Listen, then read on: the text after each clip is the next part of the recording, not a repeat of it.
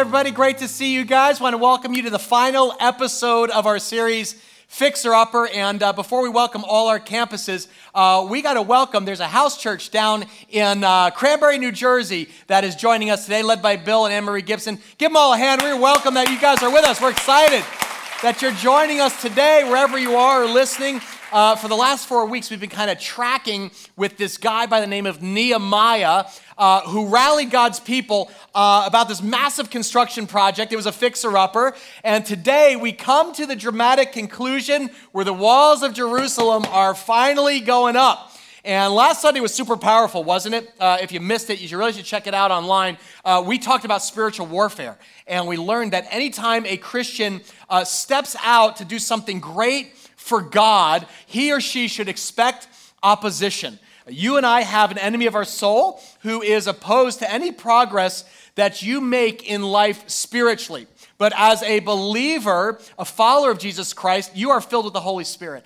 And that means you're called actually to fight back, not in your own strength, but in the power of the Spirit. And that's what Nehemiah told God's people to do. He said, Fight. Fight for your families, your sons, your daughters, your wives, and your homes. And I asked you this question I said, Who are you fighting for? Who's close to your heart that needs the love of Christ? And, I asked each of you actually to write their name on one of the wood boards that we're using to build our broadcast campus. Uh, if you guys remember, we had these, these boards uh, that you guys stained, and on the other side, I said, hey, write the name of the person you're fighting for. And it was incredible. At every campus, we had thousands of names uh, written on these boards in red Sharpie Aunt Nancy, Kendall, Betty, Bill, uh, my dad Dominic, Anne Marie, Kevin, my son who's in rehab, my sister Ida. People wrote the names of like all the kids in the family in alphabetical order. Uh, it was really, really encouraging. And so, what's kind of cool is this when we finish work, on our broadcast campus in a couple of months, we're going to actually use these boards, put them on the walls to finish the work, and it will be a reminder that we're building this church for them. Amen? It's not for you and me, it's for all these people close to our heart and loved by their Heavenly Father. And so it's really exciting. I received an email uh, from one of you this week, said this uh, Pastor Tim, I'm a single mom of two young sons, and their father died six years ago. God placed on my heart to bring my boys with me to Liquid. Uh, initially, they came because it was one of the requirements for living in our house. But through the years, I've found them laughing at your stupid jokes. I put stupid in there. Uh, you know, laughing at your jokes, being, being moved by the Holy Spirit, and little by little, from glory to glory, my sons would soak in the Lord's word. And now they're serving others, and it has dramatically changed their lives for the better and brought them closer to Christ. Um, there were no way a perfect family by any means, but quite honestly, I don't know where our family would be today had the Lord not placed that burden on your heart and brought us to liquid. I'm seeing before my very eyes my sons maturing into fine young men with a strong connection to our wonderful Father, our amazing Lord, and the Holy Spirit. I'm deeply moved from the bottom of my heart. May God bless you and all of Liquid Church forever. Guys, that's why we do what we do. Amen? Does that inspire you to push forward and keep fighting? I hope it does. Never forget, guys, we are fighting for sons and daughters, for addicted uncles, and for, you know, lost teens and mothers and fathers. And so when we put these boards on the walls of our broadcast campus, it's reminding us this church is for them. This is why we're praying for 52 days together to complete construction, because we're, we're this close and we need every family praying and giving and serving together to finish the job. Because this church is really full of people who are rebuilding different parts of their life. If, if you're new, we're not a perfect church, and we just have ordinary people. We try to be honest, but through this series, some of you have said, you know what, I, I re- recognize that my uh, relationship or my marriage is broken, and it needs rebuilding by God's power. Some people are rebuilding their life as a single parent. Uh, some people are rebuilding their life after addiction, working on building sobriety. Others are rebuilding their finances right after credit card debt. Or you're here today and you're like, I'm, re- I'm rebuilding my relationship with God. I haven't been to church in years, but I'm, I'm here and I'm taking steps. Uh, the truth is, not all renovations take 52 days, right? Especially not in New Jersey. Life renovations take time and it takes effort and it takes perseverance to finish the job. For instance, I was speaking to a guy who um, a couple years ago broke uh, marriage vows with his wife and they have walked through that rebuilding process, very, big, long process. I said, Can I ask, how long did it take for her to trust you again? He said, It took every part of three years. He says it was three years of counseling and honesty and repentance for my wife to fully trust me again, right? Trust is not rebuilt in three weeks. It's not three months. It took him three years, time, endurance, but it was worth it. I know a widow who lost her husband of over 40 years of marriage. And I asked her, I said, Did a day ever come when his passing didn't hang over you, your, your life like a cloud, and dominate your daily thoughts? Did ever, that day ever come? And she said, Yeah, probably around year nine. Year nine, right? Healing takes time, rebuilding a life, starting a new chapter. I talked to a 20 something who graduated. Congratulations, graduates. Uh, and he's like, Yay, for me, uh, $70,000 of student loans. He goes, I got to pay off, and I'm working at Trader Joe's, right? That's going to take some time. That's going to take some perseverance to pay off. Well, today I want to encourage you with a message from Nehemiah 6, which I'm calling Fight to the Finish because you may be facing something very strenuous, very difficult. It's a long process, and maybe you see like the finish line in the distance, and so you keep going, keep going, but you're gonna come to this point where you're gonna be tempted to lose heart. You're gonna be tempted to lose hope, and, and it's at that moment that your God says, you know what, take my hand, invite me into this, and let's finish the job together. Let's fight to the finish, amen? So if you have a Bible, would you open up to Nehemiah chapter 6? Uh, just a quick review. This takes place around the year 445 BC. Nehemiah is like a cupbearer to the king of Persia, a guy named Artaxerxes.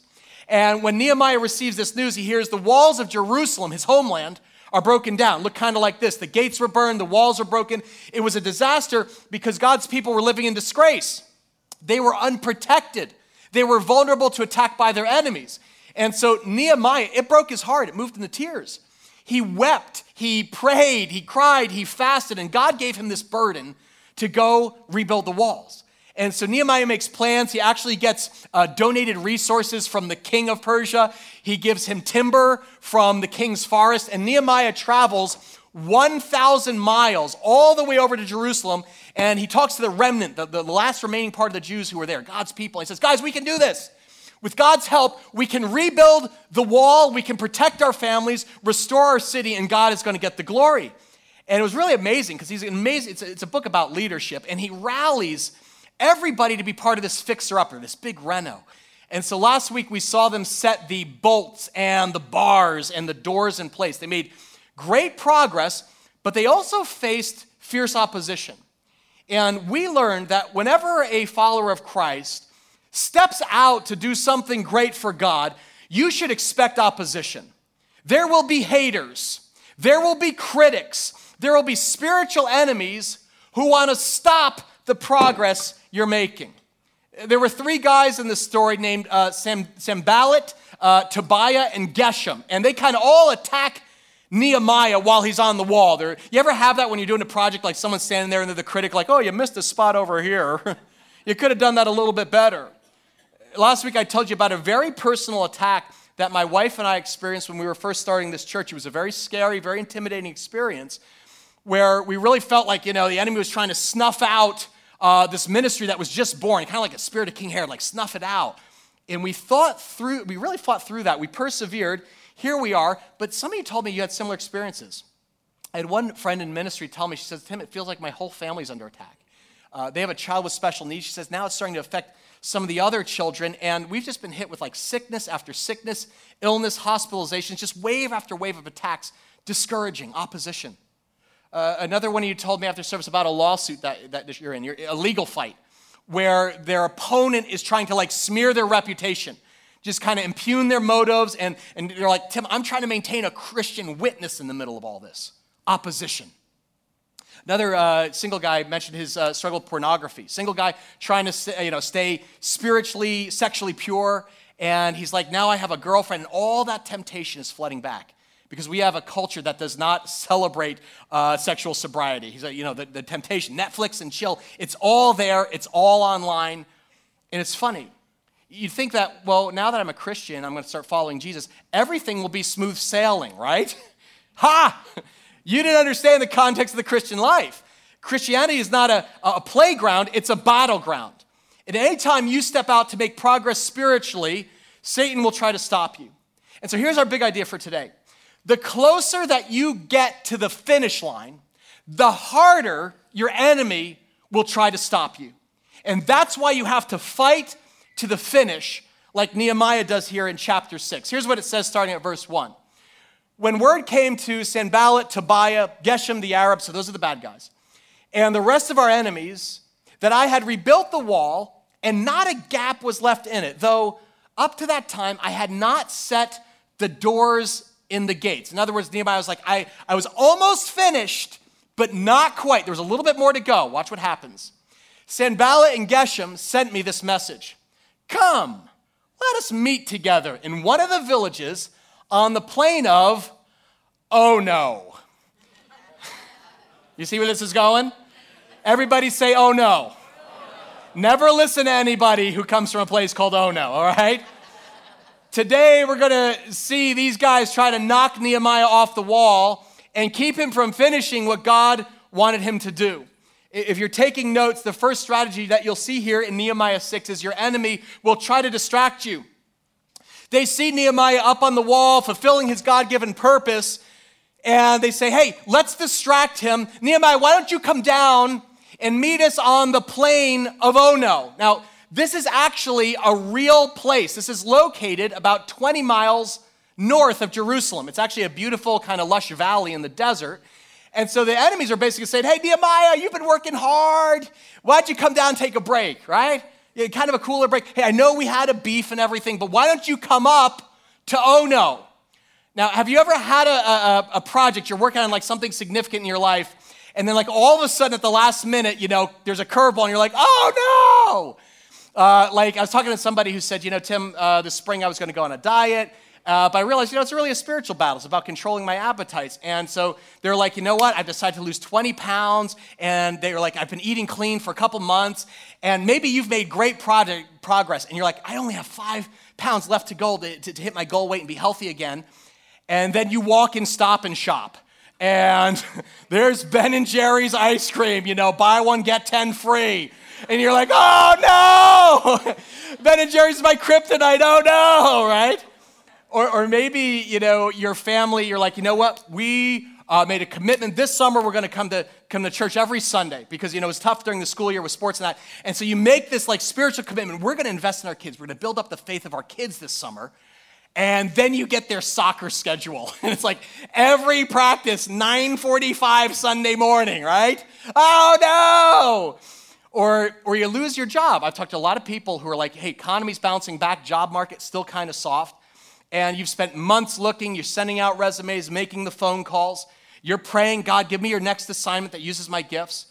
And then uh, you see a job and it fits, and then you go in and they're like, oh, no, you don't really have the experience we're looking for. Oh, no, you're a little too young. oh, no, you're a little too old. How many have heard an oh no voice in your life before, okay? The voice of the enemy trying to discourage you because the closer you get to the finish line, the harder your enemy will fight to stop you. What do you do? What do you do when you're tempted to go up to oh Ono? Look how Nehemiah responds in verse 3.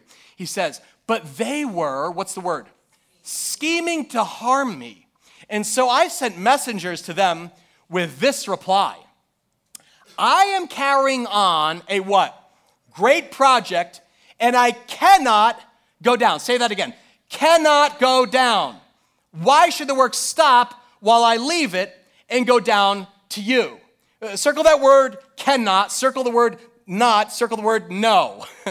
this is so powerful. This little word no is such a powerful thing in your life. It's one of the most godly things that you can do when, when, when God's called you to serve Him and you're focused on a mission and the enemy says, Come up to oh no.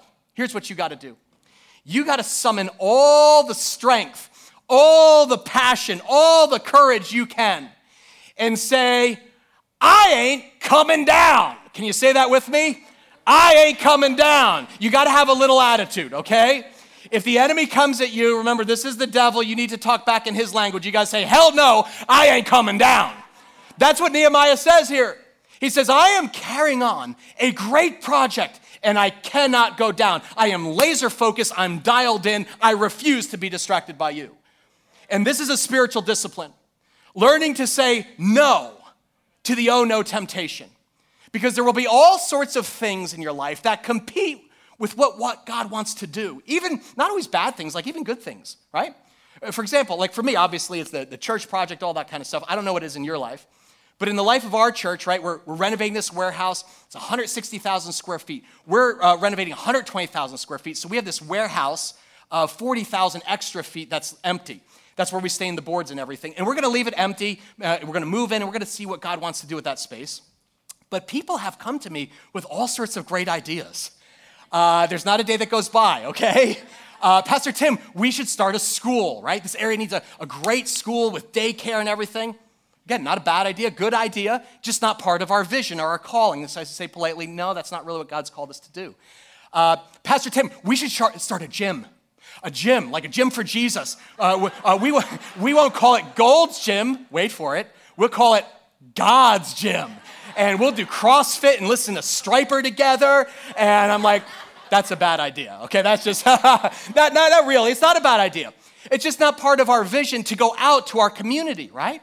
So I, I genuinely, politely say, hey, what if you stay at the gym where you are, uh, working out with people who don't know Jesus, and you could make a difference there, right? Again, not a bad thing, just not the best thing aligned with our vision to saturate our state with the gospel of Jesus Christ. See, here's the thing, guys. You will be approached with all sorts of good ideas, but it doesn't mean it's a God idea. There's a difference. And the, the enemy will sometimes try to tempt you with a good idea, try and convince you it's a God idea. Here's a spiritual principle. Leaders, listen to this. Just because you could do something doesn't mean you should do something. Because your spiritual enemy specializes in distraction and wants to pull you off the wall and away from the purpose God has for your life. So just because you could do something doesn't mean you should let it distract you. Nehemiah actually refuses. He says very firmly, I imagine him getting a little Jersey uh, attitude here. No, no, no, no, no. I'm carrying on a great project and I ain't coming down, okay? He's comfortable saying no to oh no. And listen, leaders, if you want to do something great with your life, you want to do something significant with the years you have, you have to learn to say no a lot. Uh, personally, at this season, kind of right now in my life and family, I find I say no about 10 times more than I say yes. Why is that? Well, it's not because I'm not open to new ideas. I love new ideas. I'm ADHD. But uh, it, it, here's the reason. Here's the reason. I have to be disciplined because I'm like, I, I'm carrying on great work. I'm laser focused on the three great works of my life. These are like the three priorities that I know God has called me to pour myself into. Uh, my number one calling is to build a passionate marriage with my wife, Colleen, that goes the distance. We, we want to grow old together. I only married 50 years like my parents were. Uh, that does not happen with, you know, a magic wand and unicorn dust, right? Marriage, building a marriage is a project. It takes work. It means I say no a lot uh, to my buddies. Hey, you want to play softball this weekend? No, I can't play softball. Uh, no, I can't go camping with you guys. Not because it's bad, not because I don't want to. I just can't be away from my wife that long and stay connected. And I'm, I'm sleeping with her, not you. So I say no, right? That's just kind of how that works, right? That's, my marriage is a big project, so, so I invest in it. Second great purpose is my parenting. I want to be an engaged father for my kids. And I've got two teens and six years left before college. And I'm like, there's only one guy in the world who can play that role of dad. So I say no to traveling uh, for work so I can go to games and be at their school events. I say no to meetings at night. I've disappointed many of you. Uh, why? So I can be ready for it. Home for dinner, uh, help with homework, proofread a paper. I want to be present and engaged with my kids. So I say no a lot. The third great purpose of my life is just being a faithful pastor to our church. After Colleen and our kids come our church, I'm married to our ministry. I love you guys like family. I do. I love you. I love being your pastor. I love preaching to you every week. I love praying with you. I love caring for you. I love seeing, you know, people saved and families transformed. But building this church with people I love, it's, it's, it takes a lot of effort and great work. And so last year I said no to all like outside speaking engagements, you know, like conferences and churches, not because I don't like, I like to help other people, but because I'm like, we're at this critical moment in our history as a church. We're completing this broadcast campus for generations to come. And I'm like, I got to stay laser focused like Nehemiah. And so I politely, this is why I say, I say, I'm carrying on a, a great project and I can't go down. Why should the work stop while I leave it, get distracted, and go down to you? Now, watch this. Four times they sent me the same message. And each time I gave them what? The same answer. Four times the enemy baits Nehemiah, and four times Nehemiah says, Hell no, I ain't going down. See, if you want to build something great for God, if you want to build a marriage, you want to build a family, you want to build a career, you want to build a ministry, you got to be laser focused on your mission and learn to say, I ain't coming down with conviction. What, what has God called you to say no to at this season in your life? Not what's He's calling you to do, what's He calling you to say, no, that's not my job. What's the great purpose of your life right now in this season? Maybe you're raising three kids uh, you're, you're a stay at home parent, or you have a full time job and you're raising kids. I'm here to tell you raising three kids is a great work. It is a huge calling from your Heavenly Father, and it requires everything you have. And so you embrace it during the season. You pour your life into your kids. And that means you may have to say no to some opportunities. It's not no forever, it's no for now. I'm doing this great work and I ain't coming down. Amen? You may be building a business or, or a career and you're in, survival mode, you're in startup mode, and at the same time you're serving, you're, you're, you're, being a mentor to a high school student, right? And the weekend comes, and your other friends are like, hey, dude, come down the shore, right? Come to the beach. And you're like, no, no, no, I ain't coming down. when the enemy tries to distract you, come up to oh no.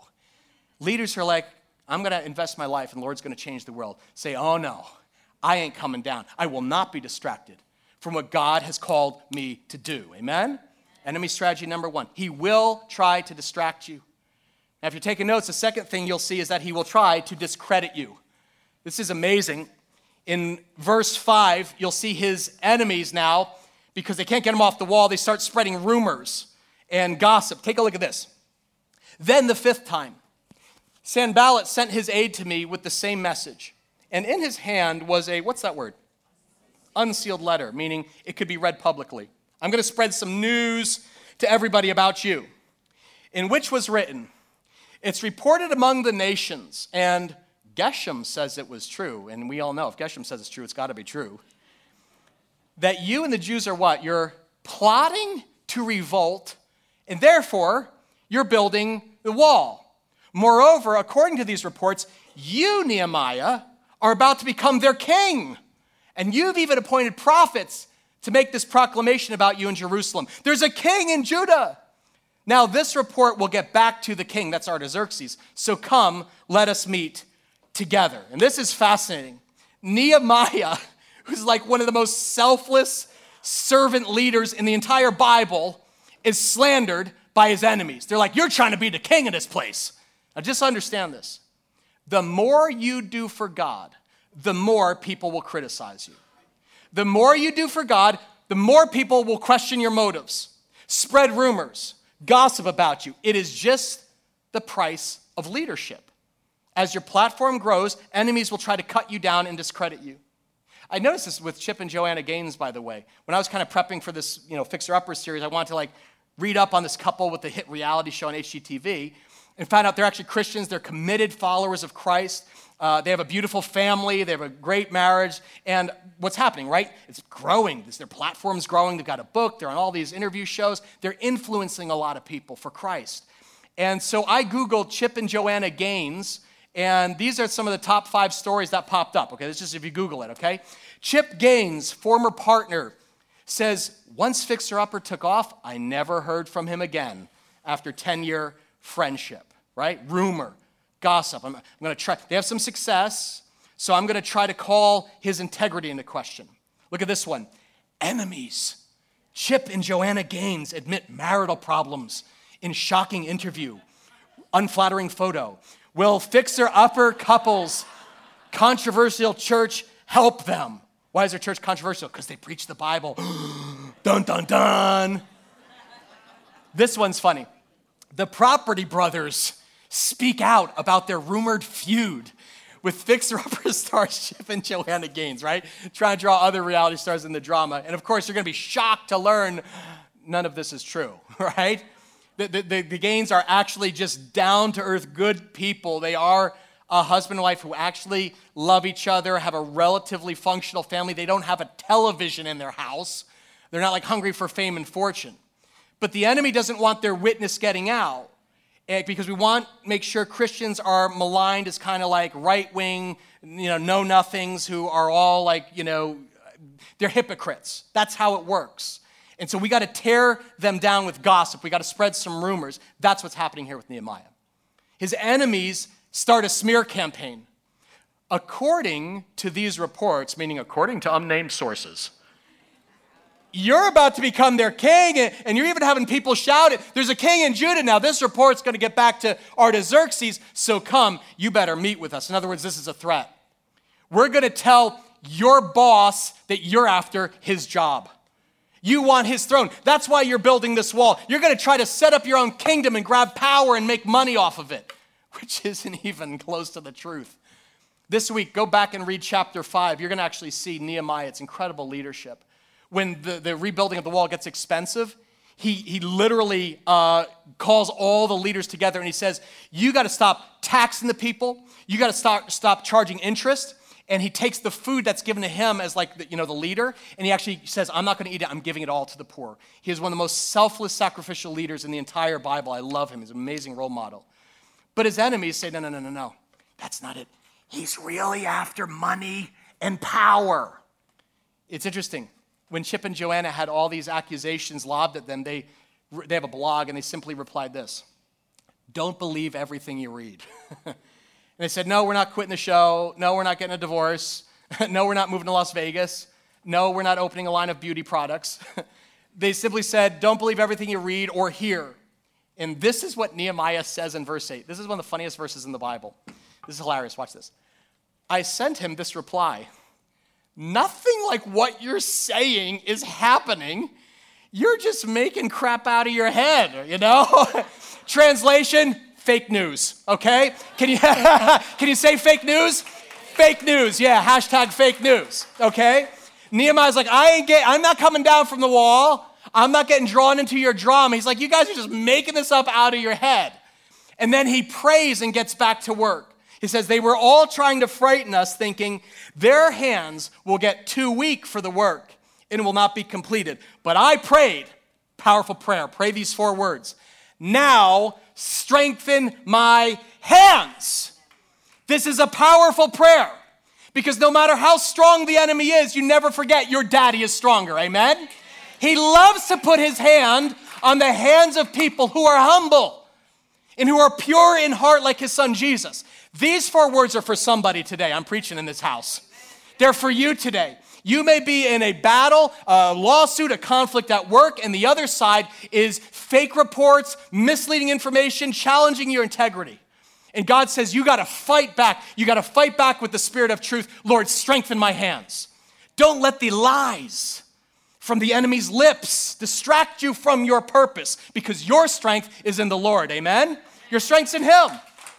So understand, the enemy will try to discredit you, it's just part of the game slander, gossip. And if he can't get you there, he will try to discredit you by tempting you to compromise your integrity so that you'll disqualify yourself. There, there's a final twist here.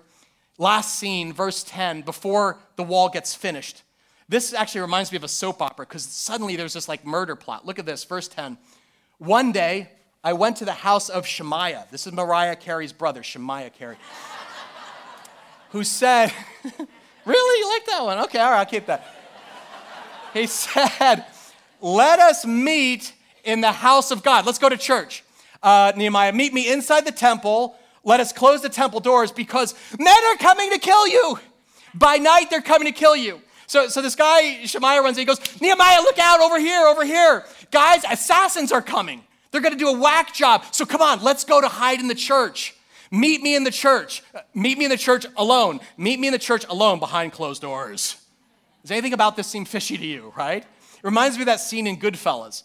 Remember when Robert De Niro sends Karen around the corner? Like she, she comes to him and he's like, uh, "Go get yourself some dresses. Go ahead, go ahead. Get around, go around the corner." And she's just like, look, her like spidey senses start tingling. She's like, "If I go in that warehouse, I'm gonna get whacked." That's what's happening here, okay?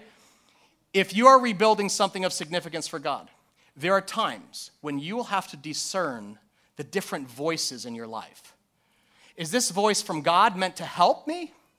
Or is this voice from the enemy meant to harm me? For instance, we have a lot of people in recovery in our congregation. If you are if you're celebrating three, three, three months of sobriety, right? You're taking back your life. And then your drinking buddies are like, dude, congratulations, but we miss you, man. Dude, let's celebrate. Meet us at the bar. Come on. You're not a drunk anymore. What's the one little beer gonna do? That voice is not from God. I promise you. That is the voice of the enemy trying to knock you off the wall and get you to compromise your integrity. Uh, some of you notice when you start marriage counseling, it's actually not fun, right? It feels like surgery of the soul. It's painful. You know why? I find this way. It's painful for me because I find that anytime we start talking about our issues, but we end up talking about my issues, which, which is not fun. It's painful, and, and the progress is very slow. So, watch this. So, you're going through that, and it's like, oh man, two steps forward, one step back. And then somebody at work, someone who, who you like working with, they seem to enjoy you, they seem to understand you, says over lunch, you know, I, um, I wonder what would have happened if you and I had met before we were married. Now, we all understand what that is, right? This is the adult version of the fifth grade note. I like you. Do you like me? Check this box. Yes, no, maybe. This is an adult way of sending a message. I could be available. Could you? I promise you that voice is not from God. That is the enemy trying to throw a hand grenade into your family. You understand that? He's trying to knock you off the wall. And that's why you need the Holy Spirit to give you spiritual discernment. Nehemiah discerns his enemy is, is speaking through Shemaiah. And so he responds like this I love it. But I said, This is so good. I am, again, imagine a jersey. Should a man like me run away? Or should someone like me go into the temple, save his life? Uh uh-uh. uh I will not go. And I realized that God did not send him but that he had prophesied against me because Tobiah and Sanballat had what? Hired him. He's a hitman, he's a double agent. Nehemiah's looking down from the wall and he's like, that guy's on the enemy's payroll. He says he'd been hired to what? Intimidate me so that I would commit a sin by doing this. And then they would give me a bad name to what? Discredit me. That's what the enemy wants to do. You understand? He wants to discredit you and bring shame to the name of Jesus Christ. You see this all the time. It's, it's, it's, it's, it's sick.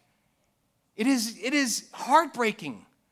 A great Christian leader is doing great things for God, and then what happens? Abuses his power, or gives into greed, or mishandles the money. It's almost cliche, like you see in the news, all that, right? Or gets caught up in sexual sin.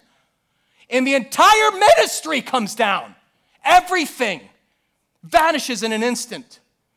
That's why I love Nehemiah. He's like my role model for leadership. He has a spine, he has a spine of steel. From his perch on the wall, he looks down, he says, I ain't coming down and I ain't giving up. Say that with me. I ain't coming down and I ain't giving up. I came to finish the job and I'm staying till it's done. I'm not giving up.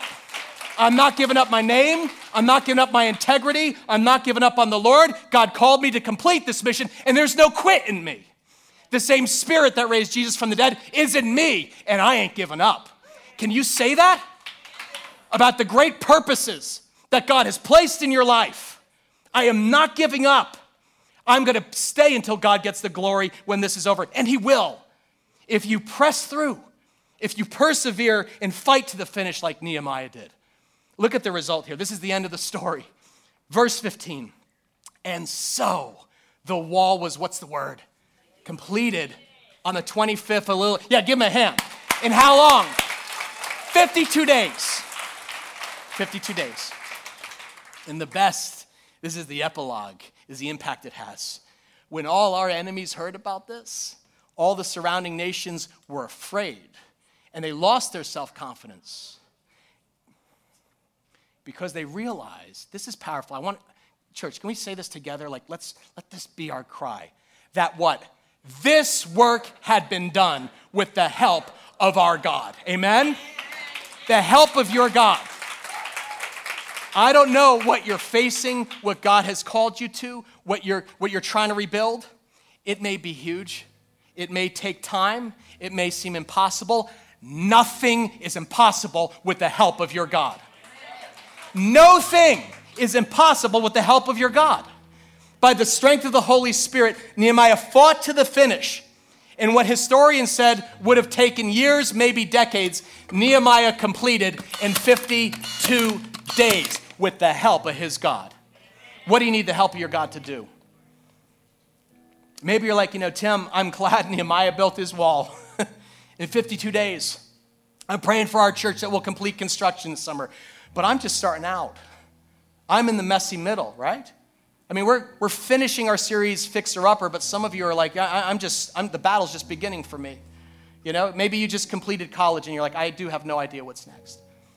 Or, or, or perhaps you're, you know, you just turned 57 and now you're like, how do I rebuild a career? I understand you're just, just starting, but wherever you are in the process, I believe God brought you here today to say to you, fight on. No matter how long it takes, no matter how hard it gets, you fight to the finish because it's worth it. Amen? Anything worthwhile is, is worth fighting for, guys. You know, God hasn't saved you guys just to get out of hell. That's so small thinking. Salvation isn't my get out of hell free card. God has not saved you from hell to live a polite life. God has not saved you from hell to live a powerless life. He has saved you to partner with His Son Jesus to change and fix a broken world in His name. Amen? That's the purpose of your life. So don't you give up. You are not alone. And the same power that raised Christ from the dead, it's in you. So let's fight, Liquid Church. Amen? Let's fight and call on the Lord's strength together. Pray with me, Father God, right now. Holy Spirit, you're here. You're filling people, you're convicting us, you're breathing liquid courage right now into your children. There's men here today who are going to throw in the towel. They're not going to do it. They will not come down from that wall without a fight for their family. God, there's women here today who are tired. They're moms. They're, they're just in the thick of it right now, in the middle of the diapers, and they can't see the, the, the big purpose, the big P, God. But let them see the epic purpose you have for their life and that you're with them and you can give them strength for Monday morning. God, I pray right now and commit all the battles that we're fighting on so many fronts and ask that the kingdom of Jesus Christ would advance forcefully forward so that you get all the glory. In Jesus' name. Everyone said together, Amen. Amen. Well, listen, yeah, praise God. Give him a praise, people. Give him praise. Awesome. Let's do it. We're going to do this. Hey, listen, practically speaking, you're like, well, how, how do I draw on Christ's strength? One of the ways we do that at our church is by receiving communion at the end of every series. It's sometimes called the Eucharist or the Lord's Supper. This is a way that Christians have drawn on the strength of, of their Savior for thousands of years. And so every time we take the bread and the cup, you know what we're remembering? we're remembering Jesus' commitment to see the work of salvation finished, to get up on the cross and say, It is finished. And so that's what we're going to do to kind of culminate this series. Jesus Christ laid down his life. He was ridiculed, he was threatened, he was taunted, ultimately murdered by his enemies on a cross. And that was so that you and I could tear down the wall separating us and God. And so, for every one of you who calls Jesus Christ your Savior, understand his death it was the substitute for your sin. It's finished. You don't have to earn your way to God, it's a gift from God. And now He fills you with His Spirit. That's the same Spirit that resurrected Christ from the dead. He says, You have power now over Satan, sin, and death. And, and, and, so, as we come to the Lord's table right now, at the end of this series, this really is a chance for you to feed on Christ. You're going to take the bread. Jesus says, in the night of the betrayal, He said, This is my body broken for you. Eat this in remembrance of me. Then he took the cup. He said, This is my blood shed for the forgiveness of your sin. And every time you take the bread and you drink the cup, you're remembering my death until I come. He's coming, yeah? He says, Until then, feed on me. Draw your strength from me. Where you're weak, see my sacrifice and take it in. So, in a moment, your campus leader is going to tell you how to receive communion, but let me just bless the elements right now. Would you, Father, we now receive the gifts of God for the people of God. Thank you for inviting us to your table. Jesus, you are real food. You're the bread of life. Without you, our soul shrivels, it has no nourishment. Feed your people today, God. Lord, I thank you for the blood of Jesus, which cleanses us from all sin. If we've got areas of compromise in our life, even now, we just take a moment to confess them to you. Take a moment, just pray, do business with God. Ask Him to inspect your soul, to cleanse it.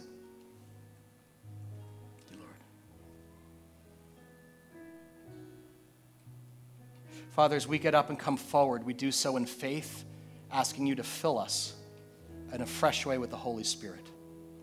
As we come forward, we're praying, Father God, for the people in our lives and the battles we're facing. We're inviting you into that fight. So empower your people in Jesus' name. Amen.